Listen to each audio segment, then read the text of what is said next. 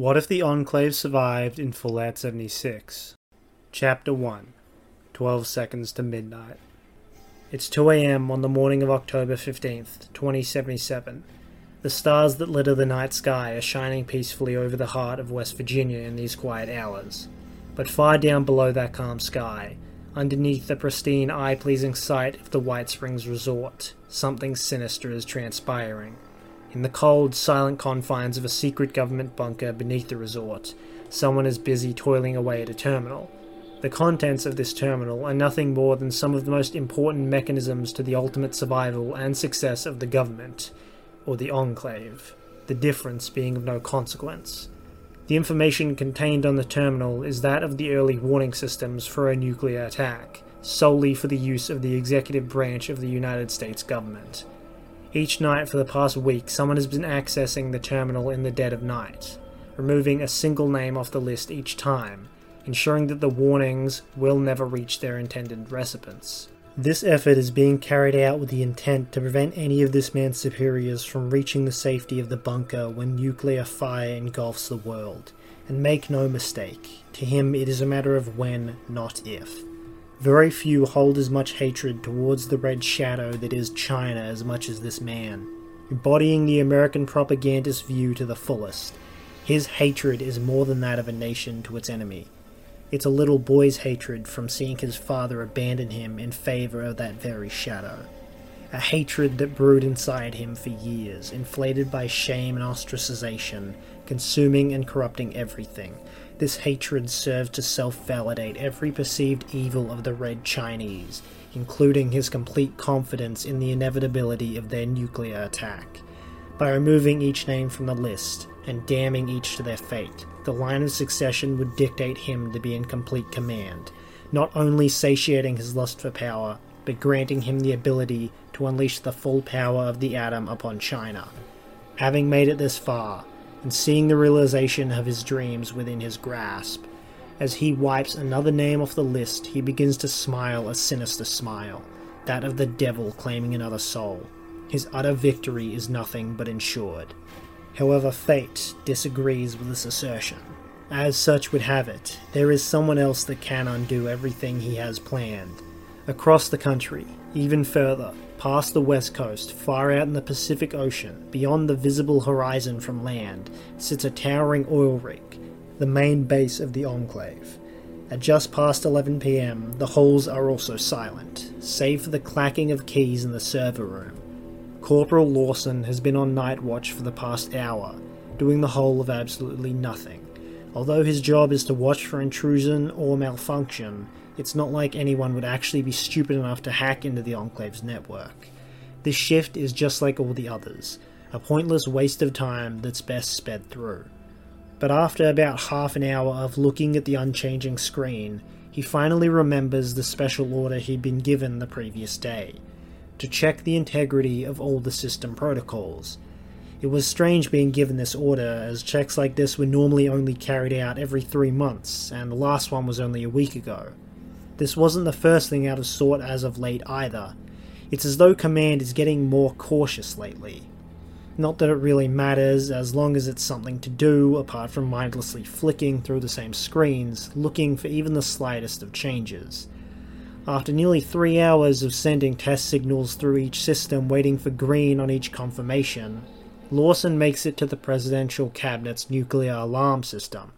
Expecting the same response as everything else, Upon seeing the stream of error codes, he simply sits there frozen. Unsure of what to do, he jumps out of his chair and rushes to wake his CO. Sir, you better see this! Within two minutes, his CO was looking at the same screen as he had been. Within ten minutes, half the rig is awake, rushing all over the place trying to figure out what the hell is going on. There's no chance it could have been a fault on the receiving end. That could cause one person to not receive the alert, but four of the highest ranking members of government that could cause the Enclave's entire plan to fail. No, this was sabotage. At first, conclusions snapped to an outside hack, but internal scanning reports no compromised networks. If not outside interference, it has to be internal, and the only ones with access to change anything on that list are the very people on it. Obviously, it's someone looking to rise up the line of succession, and that provided three suspects but this could be remedied exceptionally quickly. With one call to the congressional bunker in Appalachia, it's confirmed that the only cabinet member to be within the bunker since the last protocol check is Thomas Eckhart, the Secretary of Agriculture. It's clear what has to be done. Eckhart was useful for a time, but his usefulness has run out. The following day, all across the country, people wake to news broadcasts detailing that Thomas Eckhart, the Secretary of Agriculture, has been found at his residence, dead by suicide, with two bullets through his skull. With the elimination of the infection at its source, the nuclear alarm system is promptly restored to be ready for nuclear war. And just in time, too. Not a week later, on the early morning of October 23rd, the situation begins devolving rapidly. Defense Command radio channels are flooded with reports coming in from all over the west coast of unidentified airborne and submerged objects. Simultaneously, Chinese radio chatter spikes, and it becomes clear that something big is about to happen. Uh, yes, sir. We have reason to believe they're planning something. Yes, we are at DEFCON 2. In the short hours that pass as SAC and NORAD scramble to prepare for the worst and coordinate defense, it happens. Sir, we have probable launches from the Chinese. Ten minutes later, NORAD confirms the launches. We have confirmed birds in the air. I repeat, birds are in the air. We are at DEFCON 1. The nuclear alert goes off for all cabinet members before they rush to the nearest bunker. Order authenticated. Response scenario Mike, X ray, Charlie, November, Niner, 1. Ready! Launch! And may God have mercy on us all.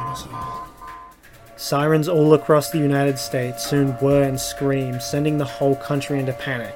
The military tries to maintain order with the airways flooded and civilians rushing into underground vaults, looting, running to desperately find somewhere, anywhere that might save them, all while missiles fly overhead towards the enemy and towards them, and in a single moment, it all goes silent.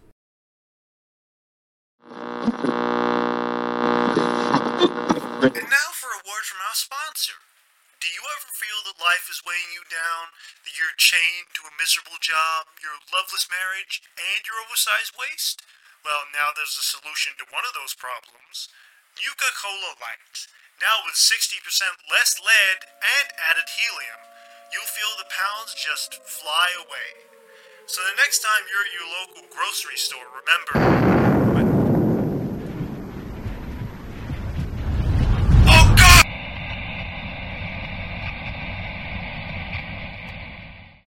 Chapter 2 Orders The world lies in ruins, its surface scorched and charred. The lucky ones underground in a vault or dead from the blast, the rest just in shock from the detonations. For the Enclave at least, everything seems to have worked out. Almost all of their bases are giving green lights. Most important, save the rig itself, being the congressional bunker in Appalachia. The bunker itself is intact, but the most important piece is the residence of the bunker. The cowering mass of people at the entrance are directed through orientation, with everyone being put into smaller groups. All of the senators are led downstairs, and although some are skeptical, have no other choice. But as the scenery becomes increasingly unnerving, finally ending in what looks like a torture room with armed soldiers, some begin questioning their guides before all of them are swiftly removed. The rest of the entries into the vault have their identity confirmed and are sent to their rooms. Once reviewed, the numbers are quite impressive. Not only did every single cabinet member make it to the bunker, including the newly sworn in Secretary of Agriculture, but their military escorts, added on to the already existing force in the bunker, reaches almost full capacity. The only slight hiccup was the Secretary of the Interior being hit by shrapnel from one of the blasts on the way in. Luckily, the soldiers escorting everyone inside assisted him in getting to the medbay quickly.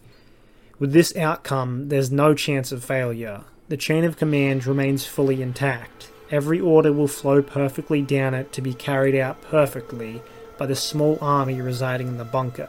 Had Eckhart got his way, there's no telling what chaos he could have sowed cutting communications, purging half the bunker, probably even destroying the entire region. To what extent, no one knows, but the world is certainly better off with him in the ground.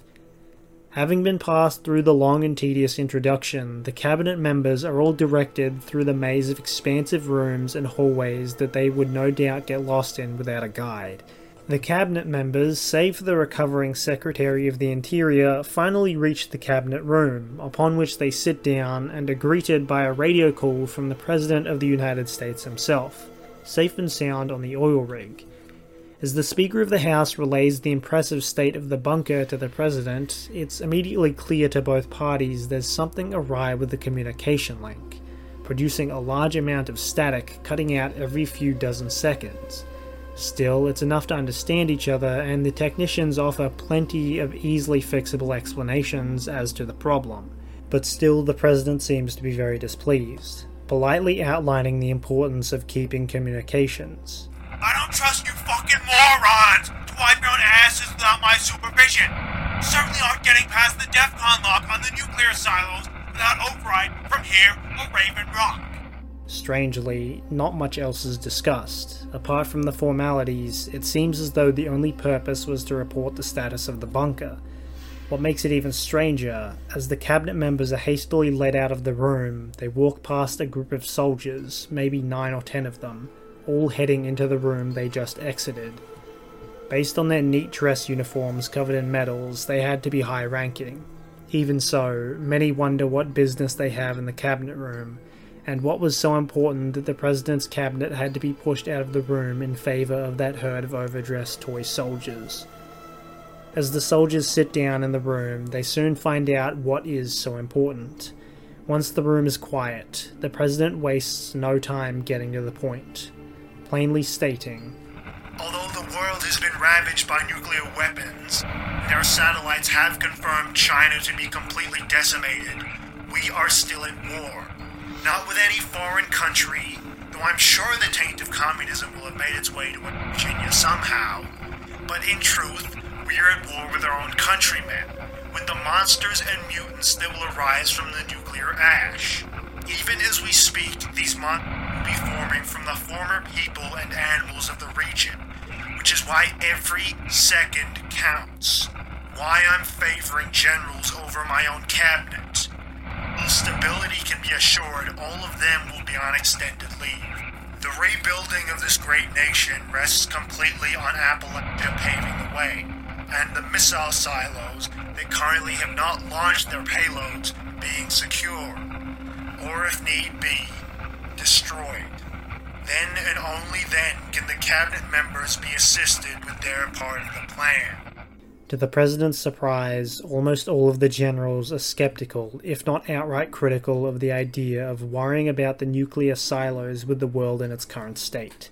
Trying exceptionally hard not to show any of his immense annoyance at many of his senior military officers disagreeing with his goal, he rationalizes the control of the silos as a show of force to the locals, preventing hostilities and reducing casualties, further pointing out that only one needs to be secured, while the rest just need to be rendered inoperable. Still, the explanation is met with more skepticism, but it holds enough credibility to ensure the orders will be followed to the letter. With his orders finally being met with agreement, the President promptly ends the meeting, letting the generals decide how to proceed. General Swarford, one of the only two lieutenant generals in the bunker, takes charge, directing the rest to the military wing. In the command center, Swarford begins asking about reports from the surface, beginning with the number of confirmed strikes in the region, following up with radiation levels. He's informed that very few missiles actually hit the region, resulting in currently very minor radiation, if any, in most parts, Thinking carefully, Swarford asks to see the satellite view of the region, focusing on the area between them and the silos, all while the rest of the generals stand behind him feeling completely useless. Swarford looks over the map multiple times, finally coming to the conclusion of using the train line that passes near the three missile silos. This is met with mixed reception, many questioning the amount of attention using the line would bring. Swarford calmly replies, well, I am not fond of the President's plan to reclaim the silos, and classifying the situation as a war is at best reckless. He was right about one thing every second counts. As we speak, the region will likely be in shock. unsure of what to do, trying to find help, but that won't last much longer. As food and water disappear and radiation sets in, desperation will come with it. Even the personnel at the silos, of whom are necessary for a successful launch, given no missiles were launched, we have to assume they aren't receiving our signals. And thanks to some genius confining our communications to one way, we'll have to check on them in person so they don't abandon their posts. Before anyone can say anything in response, Swarford continues. And speaking of the personnel at the silos, the matter of expanding our forces needs to be brought up. With our garrison here at 120 troops, and Site J reporting theirs at 51 commandos, we have nowhere near enough forces to reclaim the region. So I will be putting out an order for all radio operators and troops in the field to make contact with any remaining military forces and report any military equipment. Frankly, I do not know where we're going to house these reinforcements, but that is something that can be solved later. Any questions? Most seem content with the explanation given. Some consider Swarford's approach to be too headstrong, however, finding greatest fault in the lack of a plan for reinforcements. Another suggests using the resort as a base, but is reminded of their need for secrecy, with the resort patrons likely to hang around for a while and the number of troops needed to properly defend a place such as that. Before the arguing can start, Swarford quickly announces the matter to be closed until further notice. Many would use this as further evidence to prove how little thought had gone into this plan. But given Swarford outranks everyone else, aside from General Beck, who stays silent, no one else can further interject. General Swarford then leaves the room and returns shortly with the entire bunker's garrison, with all of them barely managing to cram into the room. He subsequently goes over his plan for the operation. Given that there are three launch facilities and time is of the essence, three squads of 10, including two engineers and two power armor units in each, will be deployed. We will also need one general accompanied with power armor escort to visit all of the sites to gain entry. Each team will go after their coinciding silo. Team Bravo and Charlie will head straight from the bunker to the train yard 20 minutes due north, while Team Alpha makes the long hike northeast to Site Alpha. From the train yard, Team Charlie will escort the General south to Site Charlie just off the rail line, while Team Bravo proceed north, moving west to Site Bravo once reaching the end of the line. The General will then be escorted there and finally end with Alpha. Be aware there will be obstacles along the entire line. Now I just need volunteers. Those who want to volunteer for the operation move forward through the packed crowd, and the first to make it to the front are selected, save for a few spots that Swarford wants veteran soldiers to fill. Unfortunately, few of them volunteered and have to be ordered to go. The last matter is the general that will accompany them. When reminded of it, only one person stands to meet Swarford General Harper. The same Harper that stayed completely quiet while all his peers voiced their criticism of the President's plan to control the silos. No matter, a volunteer is a volunteer. With everything ready, Swarford announces the deployment will be at 1700 hours, enough time to get the trains working to operate during twilight. So the troops begin requisitioning the supplies they need and packing their gear. Given the presence of power armor units, there's no use traveling light. Speed won't matter. General Swarford also mandates everyone carry twice the normal amount of water, for the safety of the soldiers, of course, but also in case they encounter civilians who will no doubt need it. The knowledge that this effort is effectively pointless as almost all the survivors encountered would die regardless of water charity does not elude Swarford yet he still tries in vain to justify it to himself as inspiring trust towards the soldiers in the few survivors that do indeed survive. Survivors that hopefully will bring that news to others. Of course, not knowing that the soldiers are operating under a still fully intact government, but any little bit helps. Besides, it's not like the Enclave doesn't have ample supply of water. Hell, if the resort were to be turned into a full base, water supply would be one of the few non existent problems. This is Sergeant Tanner. I need immediate medical. My men are wounded and we're immobile. We're on Interstate 59, just north of Sutton. Can anyone hear me? Chapter 3 Tools of War When the clock finally strikes 5 pm, the three squads, General Harper and his escort, leave the bunker, moving quickly so as not to be seen near the bunker, but there's no one to be seen anyway. They must all be hiding inside. Making it to the White Spring station, Team Alpha splits off and quickly disappears into the tree line, while Bravo and Charlie begin following the tracks north, putting many of the soldiers on edge with the complete lack of cover. Coming up on the rail yard, after a cautious but swift walk, it's immediately clear there's a lot of work to be done. The train yard can only be described as a complete mess. Obviously, the workers didn't exactly finish their shift before abandoning this place, explaining why the train cars are littered all around. But one of the buildings, it seems as though something had exploded in it, spraying rubble everywhere and collapsing a wall on one of the engines. The power armored soldiers begin moving around the various train cars that block the paths of the engines, while the rest search around for controls to the turntable. Entering the train shed, the soldiers are surprised to see a man still living. Upon sight of them, he starts pleading for help. Some debris seems to be pinning him to the floor, so the soldiers quickly remove it to reveal a large piece of metal sticking through his leg. They could help him, but it would use up finite supplies. The soldiers call General Harper in for his make of the situation. He asks the man who he is and why he's here. He explains in a hoarse voice that he is an engine operator and that he was trapped underneath the rubble when the bombs went off. While his colleagues all quickly fled, he couldn't move. Harper thinks, then he offers the man a deal.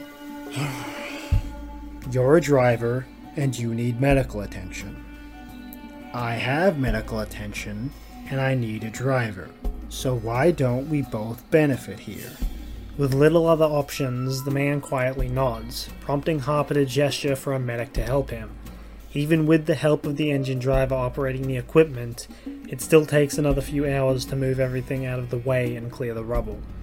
With night having fallen already, many of the soldiers complain that Alpha Team has probably already made it to their silo, and that they have. Yet with no one visible topside of the facility, they dig in and wait for further orders.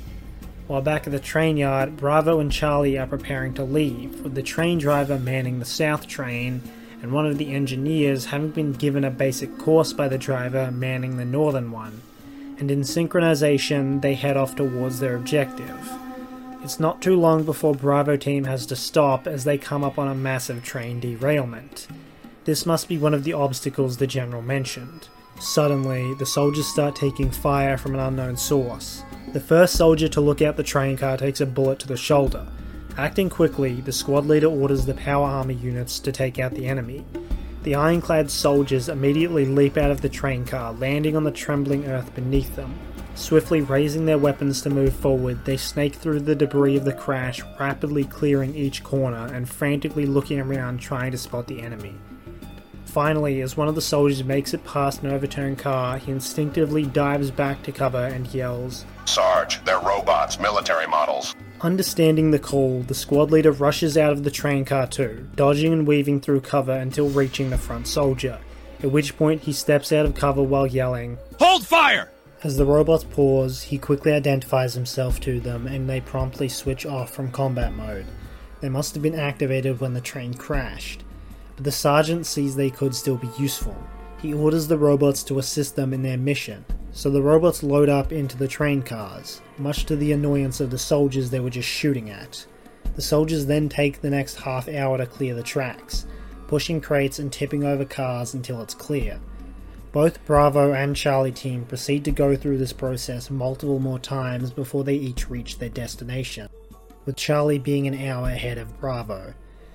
Once Charlie arrives at the factory that hides the silo beneath it, the soldiers pour out of the cars and sweep through the building, making sure it's secure, and inviting the general in after confirmation of no threats. Harper finds the elevator down to the silo and proceeds down with his escort. Coming out of the elevator, the facility is exceptionally quiet. Completely aware that he needs to be escorted by the base personnel, Harper looks around for a way to contact them and sees a terminal sitting on a desk. Accessing it, he finds something he certainly did not expect an evacuation warning dated a week ago, radioactive leak from the missile, still in effect. Clearly, this was not a viable option. Returning to the surface, Harper confirms the facility is empty and won't be of any use. With this confirmation, the soldiers first plant explosives on the elevator, then continue to plant them on all the supports of the building, and once everyone is far enough away from it, the charges are blown and the building collapses. On to the next one then. The soldiers load up and head in the direction of Bravo. Meanwhile, Bravo team is just arriving the end of the tracks at one of the ski resort stations. Although now well into the night, within only a minute, what looks to be tourists from the ski resort are rushing down to see what the source of the noise is. With the still powered station lights illuminating the soldiers, the vacationers swarm the soldiers, no doubt mistaking them to be a rescue force. As the hopeful looking civilians begin to ask what the soldiers are doing at the station, none of them can muster the courage to say they're not there to help the civilians, but in fact to find tools to continue waging war with. Finally, the squad leader speaks up, telling the civilians to head to Morgantown, and all of them automatically accept his orders, obviously believing them to be actual thought out advice rather than a split second decision. And as many of the vacationers begin to ask how long they have to pack before leaving, clearly meaning they believe the soldiers will be escorting them, the squad leader has to come up with another lie, quickly asserting that they have to search for other survivors, the vacationers' expressions drop to disappointment as in unison they all begin complaining about their inability to traverse the wilderness. Feeling guilty, the sergeant hands them a map, and the rest of the soldiers also feel obligated to give them their extra water. Before any more complications can arise, the sergeant orders his men in the direction of the silo, leaving two men and the robots to guard the train. One long, difficult walk through the mountains later, Bravo reaches their destination, finding no activity in the area but a great many footprints heading away from the silo. Not a good sign. Hours pass before Team Charlie finally makes it to the northern end of the line, with the soldiers left behind from Bravo quickly sending them to the silo before the tourists come back down. Following the same path as Bravo, Charlie soon reaches the silo with General Harper and repeating the same process, heads down into the bunker, not expecting much from this visit either, given the tracks leading from the exit. But to his amazement, a young soldier of barely 20 stands to greet him as he enters, and as Harper asks a status report, Private Jeffers, as he identifies himself, goes on for the next 10 minutes explaining that their general never arrived, so everyone else left before any orders came in, while he stayed to continue the fight. Harper, still unsure whether the private is just that patriotic or just that stupid, or both, commends him. The private salutes proudly and returns to his post while Harper leaves. Well, there's at least one viable site. Harper orders Bravo to hold their position while Charlie escorts him to Alpha. By the time Charlie reaches Alpha, the sun is already hovering high into the sky, and once again the site is secured with no trouble. Now completely unsure of what to expect in the silo, Harper enters, only to find a fully staffed silo, General included, although the soldiers claim he should be court-martialed for his fumbling of the launch. So the communication does work. It's just down to dumb luck the missiles didn't fire. Oh well, nothing can be done right now. So he informs the silo staff to remain at their posts until further notice. At least there's one reliable site. So finally, Harper, accompanied by Charlie Team, makes the long trek back to the bunker to inform the rest of what they found. Swarford, despite Harper's objections, orders him to retrieve the missileer from Site Bravo and scuttle the facility the same as Site Charlie. The next morning, Harper reluctantly heads out of the bunker, still escorted by Charlie Team wanting to get things over and done with as quickly as possible, wastes no time in getting to Site Bravo and ordering Jeffers outside, just to watch the silo get destroyed. As he thinks to himself, what a waste.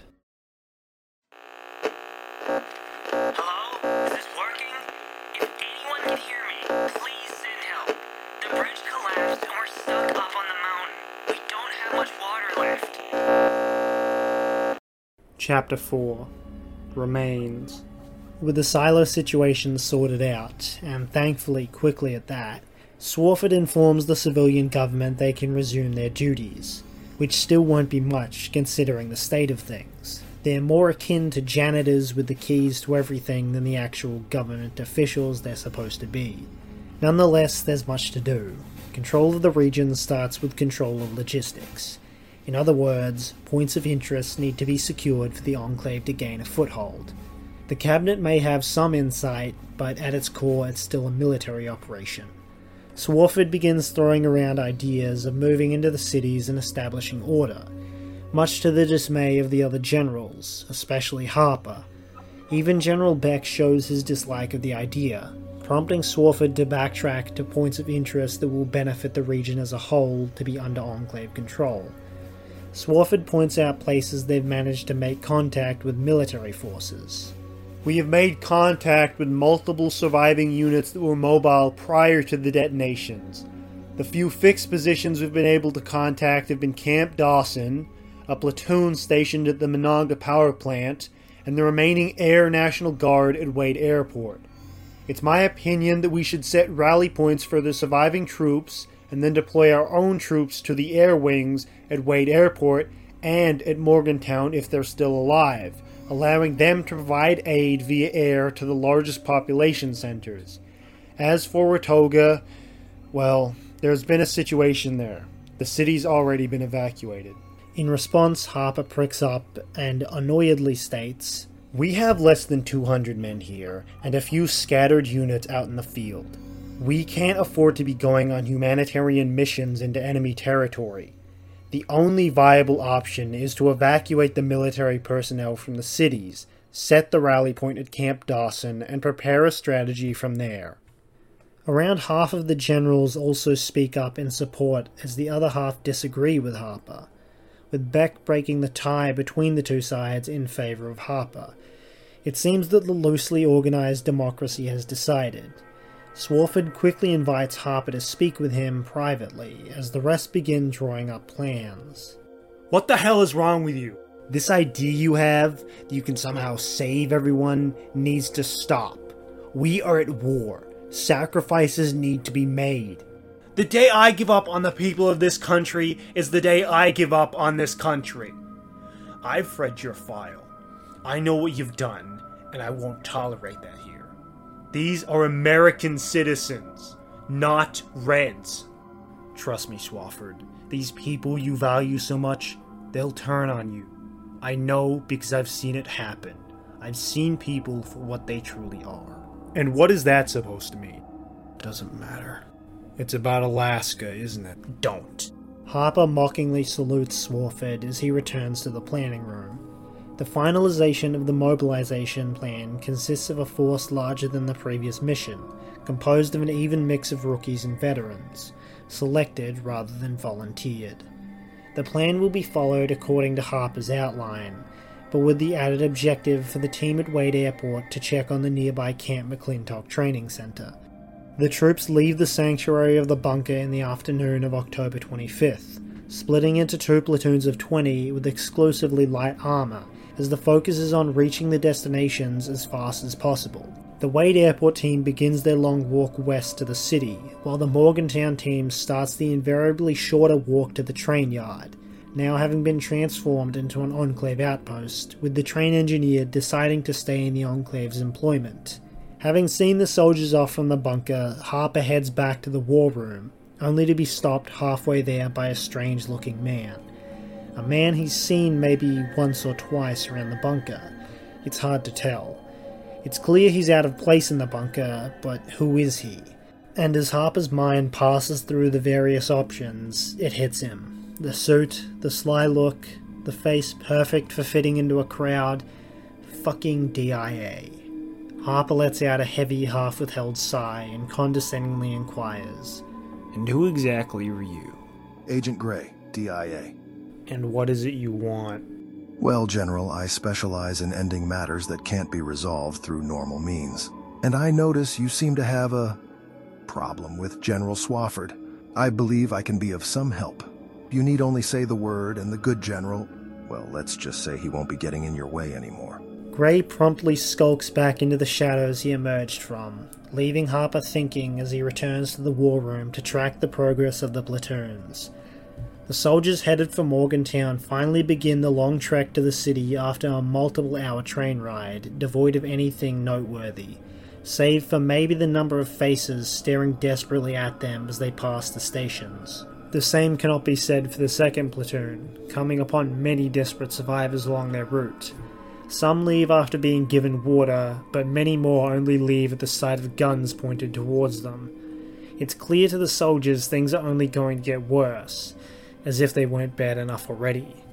When the first platoon arrives at Morgantown Airport after nightfall, the destruction is clear even in the scattered illumination of the few working lights. The remains of some sort of fight are evident. The soldiers search around, finding bodies strewn everywhere, military and civilian alike, as well as the torn remains of aircraft painting the tarmac. Then suddenly, a gun goes off, and the soldiers all frantically look around. Seeing one of their comrades convulsing on the ground, they all run to find cover amongst the aircraft wreckage. More shots begin flying past them from an unknown position. With the light armor they're equipped with, no one dares to peek out from the safety of their hiding spot. Finally, one of them pulls out a flare gun and sticks his arm blindly over cover, firing it in the direction of the gunfire. To perfect success. The gunfire stops, and highlighted figures are seen ducking down on the roof of the building 50 meters in front of the soldiers. Now able to act as a proper unit, half of the soldiers run forward while the other half peek out of cover, laying suppressing fire into the area in front of them. The soldiers running forward hastily switch on their gun mounted torches, ready their rifles, and signal the others to hold their fire. Climbing up onto the roof, two of the soldiers take a spray of bullets from the bandits, falling to the ground, while their comrades' hail of bullets tear apart the flesh of the attackers, erasing the threat. Watson, status report. Sir, Corporal O'Brien was only hit in the armor, but I'm afraid Corporal Jacobs was hit in the neck and bled out while we were engaging the bandits, and Private May was hit in the eye. He died on impact. Damn it! May was only a fucking kid. All right, search the buildings. I want this place clear. The soldiers move into the buildings, sweeping them with machine like efficiency, finding nothing but bodies until coming upon a barricaded room. Not wanting to take any chances, the platoon leader orders charges to be planted on the doors. With the charges planted, the soldiers stack up behind one another on both sides of the door. The detonation trigger is pulled, and with a thunderous boom, the doors fly open. Swarming into the room, the soldiers paint the darkness with their flashlights to form the picture of a white room with medical tools all over and multiple bruised and bandaged people coughing severely, all wearing some variation of military uniform. Seeing the uniforms, the men ease their stances and lower their rifles, recognizing the occupants of the room to be friendlies. Once the dust settles and the survivors stop coughing, the platoon leader asks for an explanation of the events that led to the destruction outside. What happened here? Why is there a battlefield outside, and why were we shot at? A man on a makeshift operating table wearing a flight suit and bandages around his leg is the first to respond. We were running flight training when it happened. One of the bombs. They exploded in range of the city. Most of our birds in the city were caught in the blast. After that, people came swarming here trying to get away from it, most of them armed. We tried to control the situation, but someone, could have been them, could have been us, started shooting. Everyone else followed suit. It was a massacre for everyone. Plenty of them tried to rush the birds. Most of us tried to bug out too. Don't know how many made it. We tried too, but got cut off and had to barricade ourselves in here. Can you fly? Yes, but the only birds left will be in maintenance. The platoon leader motions for the engineer to head out of the building, and realizing what he's planning, the pilot offers a man identified to be an aircraft mechanic to help. The two men immediately begin trying to repair one of the remaining aircraft, clearly working out of their depth and taking excessive amounts of time to perform simple tasks, time that they do not have. As the platoon lookouts take the higher ground in the flight control tower, only then do they see the flames all across the city, burning ravenously. Not only that, but a truck, its back full of men, armed, coming directly towards the airport. Whether to investigate the gunshots or just by coincidence, it doesn't matter what their intentions. The soldiers aren't going to take that chance. The sentries open fire on the truck, visibly hitting many of the passengers before it violently swerves away and speeds off.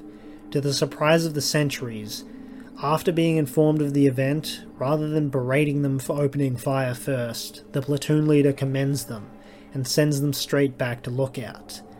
Now that their presence is known, it's almost certain that more will come searching, and hopefully, hopefully they're gone by then. Time ticks by as the aircraft is repaired and the sentries sit as still as gargoyles, carefully watching all that lies in front of them for hours on end. Yet the thick darkness of night is still too much for the naked eye to penetrate. And then, in a matter of milliseconds, the control tower windows shatter as something whizzes past, spraying glass everywhere. The two sentries drop to the floor, fully aware of what shattered the windows. Sniper! One of them yells, alerting the rest of the platoon. The two switch on their night vision scopes and begin peeking in and out of their cover as shots fly past them, frantically searching around through their scopes until one of them is knocked to the floor, removing his helmet to find it luckily was only a graze. The other sentry, predicting the sniper's assumption of death, moves to his comrade's former position and peeks out, finally shouting for everyone to hear. I see him! Behind the car on the monitor! Unable to finish as a bullet punches through his skull and paints the room with blood, the second sentry begins firing in the direction of the sniper, using the suppression to slowly find the exact position, yet still unable to hit him behind the rail car.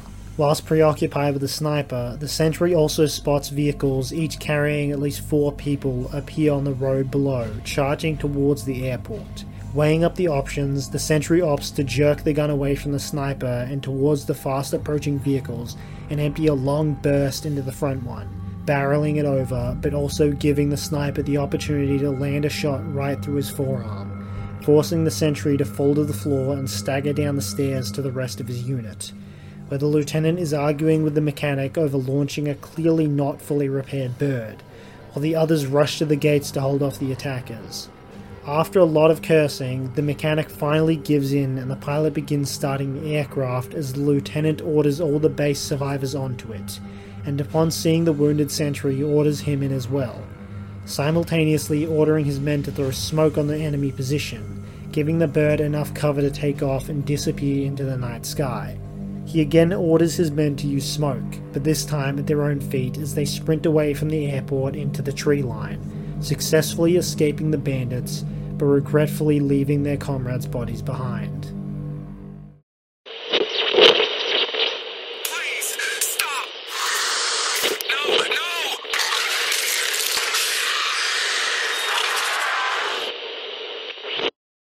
Chapter 5 A Growing Divide. The sun is already starting to shine over the horizon as the second platoon stands minutes away from Wade Airport, yet all of them standing still for 10 minutes now, the pool of blood drenching their boots. There's no point blaming the private for it, he acted fast and competently. It's just a shame the kids had to be caught in the crossfire. No one could have predicted it would escalate like that. It's clear she was hysterical, but no one expected her to have a gun. What's done is done. The soldiers sullenly move on and leave the gruesome sight behind them, and to their relief, don't encounter anyone else on the final hike to the airport. The arrival at Wade Airport is much quieter than the soldiers expected. No one trying to bust through the gates, no one shooting each other over water. It becomes clear only when the airport is further explored and the remaining guardsmen are found. Being led by the guardsman to what is clearly the highest ranking officer, the man introduces himself as Major Jones.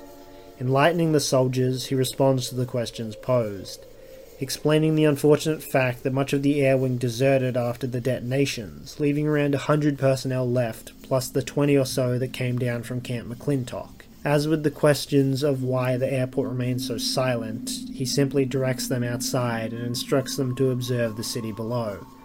To their surprise, the city is completely intact.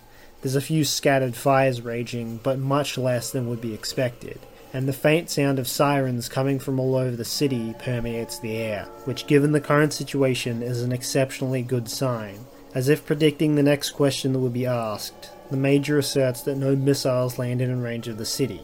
Content with the explanation given, the platoon leader, Captain Jackson, officially relays the order to the Major for the air wing to be transferred to Camp Dawson.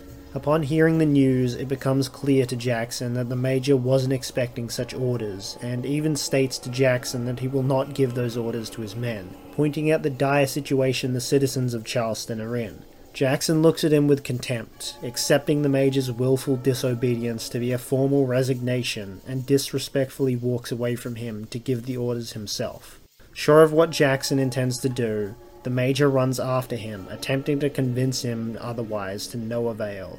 Calling the base personnel together, despite Major Jones's very vocal protests, the captain officially gives the order to withdraw to Camp Dawson. Most begin moving to prepare for the journey, yet a number of them, more than the captain expected, seem to be convinced by the Major's misled ideas of heroics and mercy. Having led part of the flock astray, the shepherd only becomes emboldened, condemning those that sided with Jackson, who himself sees the rifles of his platoon slowly raise against the traitors as the outcome of the standoff lies in uncertainty. Not breaking eye contact with the Major, Jackson gives the signal for his men to lower their weapons as he says with utter disdain in his voice, If they want to run, then so be it. We have no use for cowards. and turns away with the rest of his soldiers to oversee the evacuation. Upon inspection of the remaining equipment, it's quite impressive. The impact from much of the air wing deserting can be seen, yet plenty still remains, including four working birds and even a bomber. The aircraft are hastily loaded up with as much as they can carry and begin lifting off into the sky while the combat personnel leave on foot with the platoon of soldiers, not giving a care to those that decided to stay. Making their way back to the bunker through the secluded mountain trails, the soldiers begin to pass many a terrible sight. With each mile travelled, more and more bodies are passed, some ripped apart with teeth and claws, some just with bullets. Luckily, those responsible are not encountered on the journey back to the bunker, but their return isn't exactly pleasant. Captain Jackson is harshly reprimanded for bringing outside personnel back to the bunker. Although Jackson attempts to defend himself, he is reminded the bunker is now at full capacity and won't be able to handle any more people from this point. Now, with both platoons back and their mission reports submitted, they can be analysed. The top officers gather in the war rooms and begin discussing the events. It's unfortunate that Morgantown seems to be in complete chaos, but at least Charleston shows signs of promise. Although Swarford shows disappointment in the complete abandonment of even the idea of moving forces to Morgantown, he successfully steers the discussion to setting up in Charleston. So it's agreed. After we have gained a firm grip of the remaining necessary installations scattered throughout the state, we will begin the process of reclaiming the city. Agreed. Agreed. The next thing on the agenda is to check the status of Camp Dawson. Making radio contact with the base, the report is undeniably good, yet still doesn't escape the misfortune that is the world now. A number of personnel at the base have deserted their posts, and while many of the mobile units out in the field and all the aircraft from Wade Airport have arrived safely at the base, other units, including the one from Morgantown Airport, have not made it. Still, the base reports a number of nearly 600 combat personnel, including two Special Forces units. Intent on keeping the power grid operational, General Swarford orders a bird full of supplies and personnel to reinforce the platoon already at Monongah Power Plant, but is stopped short from requesting the same to the other two major plants in the region. Why shouldn't we secure the other plants? They're automated. Remember? It's not necessary to secure them unless something goes wrong. We only want Monongah to ensure we have excess power. But what if something does go wrong? And shouldn't we be rerouting power to areas that need it most? The people of Charleston should be able to handle that on their own. And Thunder Mountain? That's too far out to be viable, especially considering the situation in Watoga that leaves very few people relying on the supply from there. So what? We just leave these people to die because it's a waste of time to save them? Will you quit it with that moral high ground bullcrap? I already told you, we are at war. Stop saying that! We need to help these people, not shoot them. The two generals continue to argue back and forth until Beck steps in. Both of you stop it. Fighting won't help anyone. But General Harper is right. We need to be careful with our resources. and we have to accept the fact that we need to be in a combat ready state against everyone around us. Almost all of the officers show their agreement in different levels towards Beck's statement, prompting Swarford to express his disappointment. Three days! Only three days for all of you to declare war on your own countrymen, as if nothing this army was built on matters anymore. This we'll defend. Remember when that meant something? Because I don't know if I do anymore. And Swarford sits down, not speaking another word. The meeting finally concludes with commando units from Site J being ordered to monitor the largest population centers of the region, as well as search the last known positions of field operations. Annie, if you can hear me, I'll find you. Just stay where you are. I'm gonna try and get to higher ground. Chapter 6 Si Vis Pacem As the days of October wane and turn to November, the White Spring bunker shuts itself off from the world, blocking anything coming in or out, save for the radio signals sent to Camp Dawson, as they become the hand the bunker uses to carry out their will sending birds all over the state to rescue the few and far between that still consider themselves soldiers of the United States. But with each trip comes more mouths to feed. Worse yet, the civilians begin flocking from the city. Although the base refuses to allow anyone in, the people still begin piling up outside, eventually setting up camps, exacerbating the food problem as many of the base personnel repeatedly provide them with food and water. The officers try to overlook the disregard for orders, yet it can't be ignored for long, as the food situation becomes worse with each new arrival. Predictions reported to the White Spring place the remaining food supply at two months' worth, provided proper rationing is practiced and the inflow of people stops.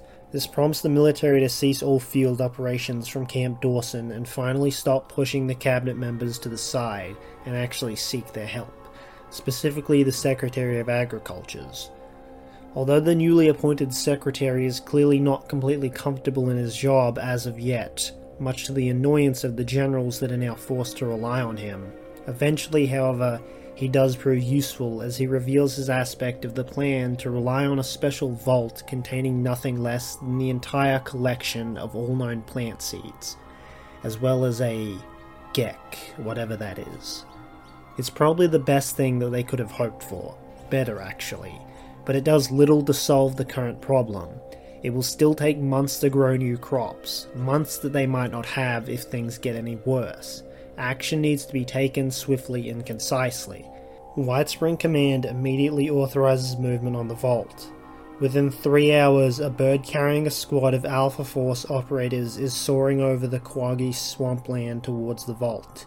Coming to the coordinates given, the pilot spots a clearing in the trees and begins landing. There's not much in the area but a bus, some sort of guard shack, and a cave. That must be it. The soldiers unload from the bird and enter the cave. On the inside of the large open area sits a massive metal door with the number 94 inscribed on it. This is definitely it. Using the code provided to open the large mechanical door, the soldiers cautiously enter the underground facility, well aware of what they're going to retrieve, yet uncertain of what they'll find inside. Once far enough inside to see that people actually inhabit the vault, the people begin recoiling away from the soldiers, as the smell of unwashed skin and sweat mixed with cannabis penetrates the nostrils of the operators, and what looks like the leader of these people emerges to greet them, it becomes painfully clear what's going on here. Hippies. So, this is who was saved from the apocalypse.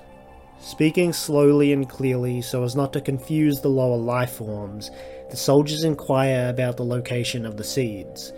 Changing expression from caution to hostility, the leader starts speaking in tongues, something about defilers of the earth or other.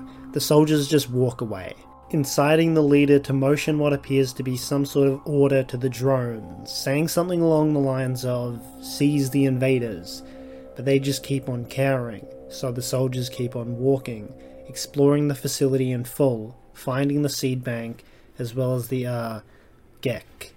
With confirmation of the goods, half of them return outside, passing the still huddling residents, retrieving the storage containers and bringing them to the seed bank where they're filled to the brim with various crop seeds. A mission successful, the soldiers load up on the bird with the seeds in hand, returning to Camp Dawson. The soldiers return to the camp hopeful of their new outcome, yet still unaware to the degree of the trouble they face. As a farm is hastily created to house the mass of seeds brought in, the inflow of refugees does not slow. The base personnel, still in the dark as to the extent of the food shortage in hopes of preventing unrest, continue to give portions of their rations to the growing mass of refugees, despite harshening punishments for such actions. So much so that the White Spring bunker is forced to take drastic measures and half their own rations to send the extra to Camp Dawson. Although, as the days go on, the birds start coming under fire, mainly over the area around the top of the World Radio Station, yet the pilots are given orders not to engage and the stress from flying the birds on transport operations on top of retrieving surviving units cannot be ignored.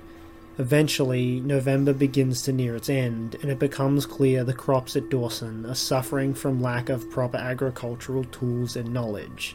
Something has to be done and fast, yet once again no one steps up to do what Harper sees as necessary. Taking it into his own hands, he consults with General Beck privately on taking action. Harper, to what do I owe the pleasure? Sir, I'd like to discuss the current situation with Camp Dawson. Speak your mind, soldier. I think we should abandon it. Abandon it? With what cause? We're running our birds into the ground, flying them back and forth like this, and it's only a matter of time until they get shot down. We just can't sustain our main force so far away from the heart of our operation. So you propose we move them here? That still wouldn't solve the food problem. That can be solved later. The problem right now is the civilians near the base. The civilians? Yes, we should have shot at them when they first started arriving, but no one had the guts, and now there's hundreds of them just outside the base, only being kept alive by the few handouts they receive. These people are being kept in check exclusively by the thought that we are going to help them. So, what happens when our food situation worsens? What happens when those handouts stop? This is a costly order. I can't give it lightly. Sir, I would not recommend it unless I believe it to be 100% necessary. And it doesn't have to be all at once either. You can move the mechanized units to Monongah under the guise of reinforcing it. Then the supplies. You can move them here on the return trips from the supply runs to Dawson. And then, only once you are completely sure, you can order the evacuation. Very well, Harper. I'll begin the preparation shortly. I just hope to God you're right about this. There's one more thing, sir. I. I think it's best we keep this between us. Swafford and the others, they don't have the foresight to see what has to be done, and I fear they'll only complicate the situation. Harper, persistent as always, receives his wish. The following day, Beck himself travels to the camp to give the order in person and ensure its completion.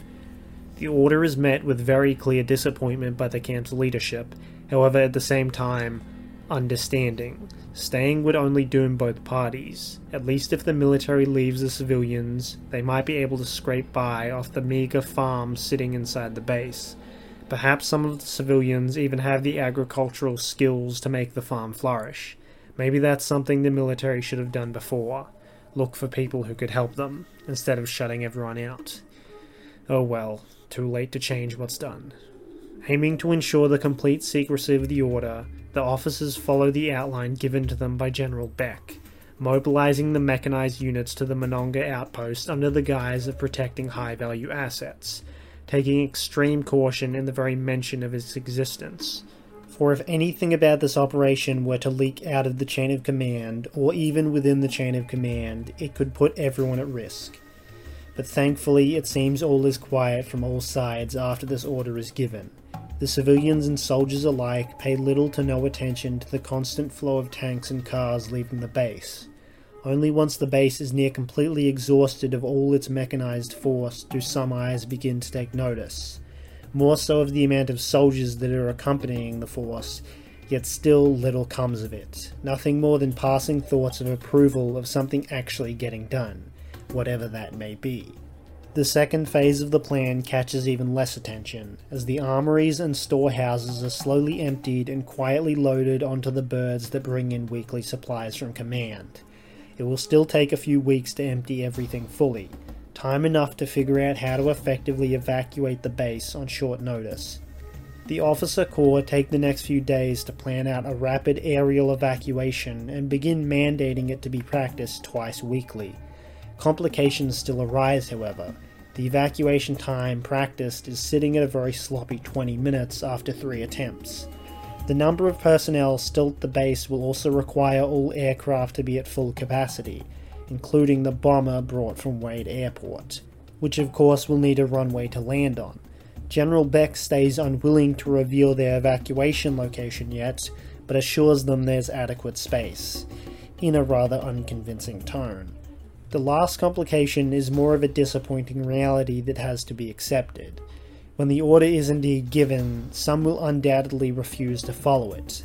With little deliberation, the officers at Dawson deem it to not be worth spending time convincing these would be deserters otherwise. Anyone that refuses to follow orders will be left behind. There's no room left for half hearted patriots. As the last day comes and the officers watch the final bird from command leave with what little material goods remain in the base, they prepare to go to sleep. Many of them thinking of those who've been lost, to the nuclear apocalypse, to desertion, and. Yeah, there it is. The nightly suicides. Hmm. Only one this time. Nevertheless, the distant gunfire from the impromptu refugee camp, now surely housing more than the base itself, well, that should be enough to satiate anyone's nostalgia for the long nights on deployment in a foreign war zone. At 3 a.m., the alarm clocks ring all over the camp, waking the officers, and as they nervously leave their emptied out rooms, begin the rapid evacuation. Because of the need for secrecy, the evacuation order is given in person, flowing down the chain of command perfectly, for a time at least. It quickly becomes clear many of the soldiers are less than eager to participate in what can only be another of many drills. The weeks of rationing and being woken up in the middle of the night don't help the situation either. For many of the units, it takes General Beck's presence to convince them of the severity of the situation, causing an incredible commotion and likely compromising the stealthy nature of the operation. For at the same time, murmurs begin to start in the refugee camp. How it could have got out is anyone's guess. Maybe someone overheard the yelling from one of the barracks, or maybe someone is leaking information from the inside but somehow it got out and the rumours are spreading at an alarming pace.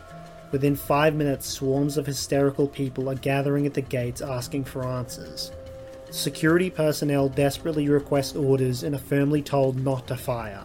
The guards stand firm with their rifles readied, facing down the growing number of civilians that appear to be calming down completely unaware that the rumours are actually true, and that as they stare each other down, the poorly executed evacuation plan is still in the process.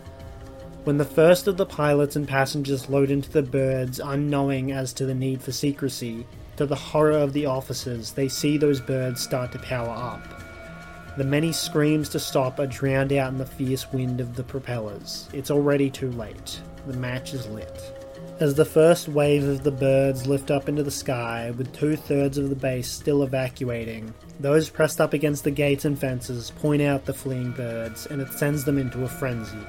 The proverbial floodgates are opened as desperate people start swarming in.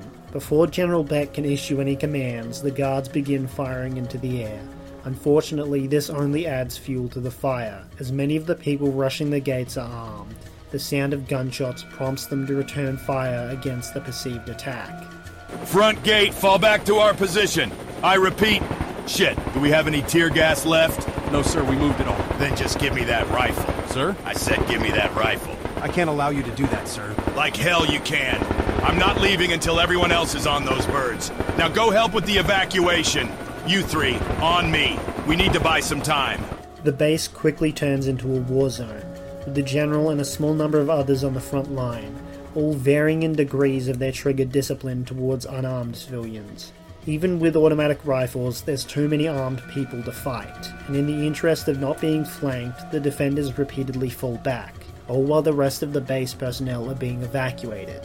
Yet trouble cannot contain itself to one front. With knowledge now of the aggressive action being taken against the civilians, some personnel refuse to follow orders. Worse yet, some even take up arms in support of the people. Most are mercilessly gunned down the moment they lay a hand on their service weapon, but the delay to the evacuation and the subsequent strain on the defenders is still felt. 3:30. 3:30 is the time Swafford sees in the dim light of his bedside clock as he is hurriedly awoken by the knocking on his door. And when opened, he's greeted by a young soldier covered in sweat, who informs the general to make his way down to the war room. When Swafford moves to get changed into his uniform, the young soldier anxiously tells him it can't wait, and actually physically pulls the general by the arm towards the war room. Entering the room still in his pajamas and watching as the young soldier races off to no doubt retrieve others, Swafford loudly inquires. What the hell is going on here? General installation, Camp Dawson, is currently under evacuation protocol. Evacuation? Why? It appears the civilians squatting outside the camp's perimeter have started an armed conflict with the camp's soldiers. We regret to inform you that General Beck is sadly among those killed in the attack. Guess you're in charge now. Comes a voice from the corner of the room. It's Harper, in full uniform no less. Swafford ignores his snide remark and returns to his conversation. Modus, activate the Kovac Muldoon. Set for a barrage 50 meters west of the gate.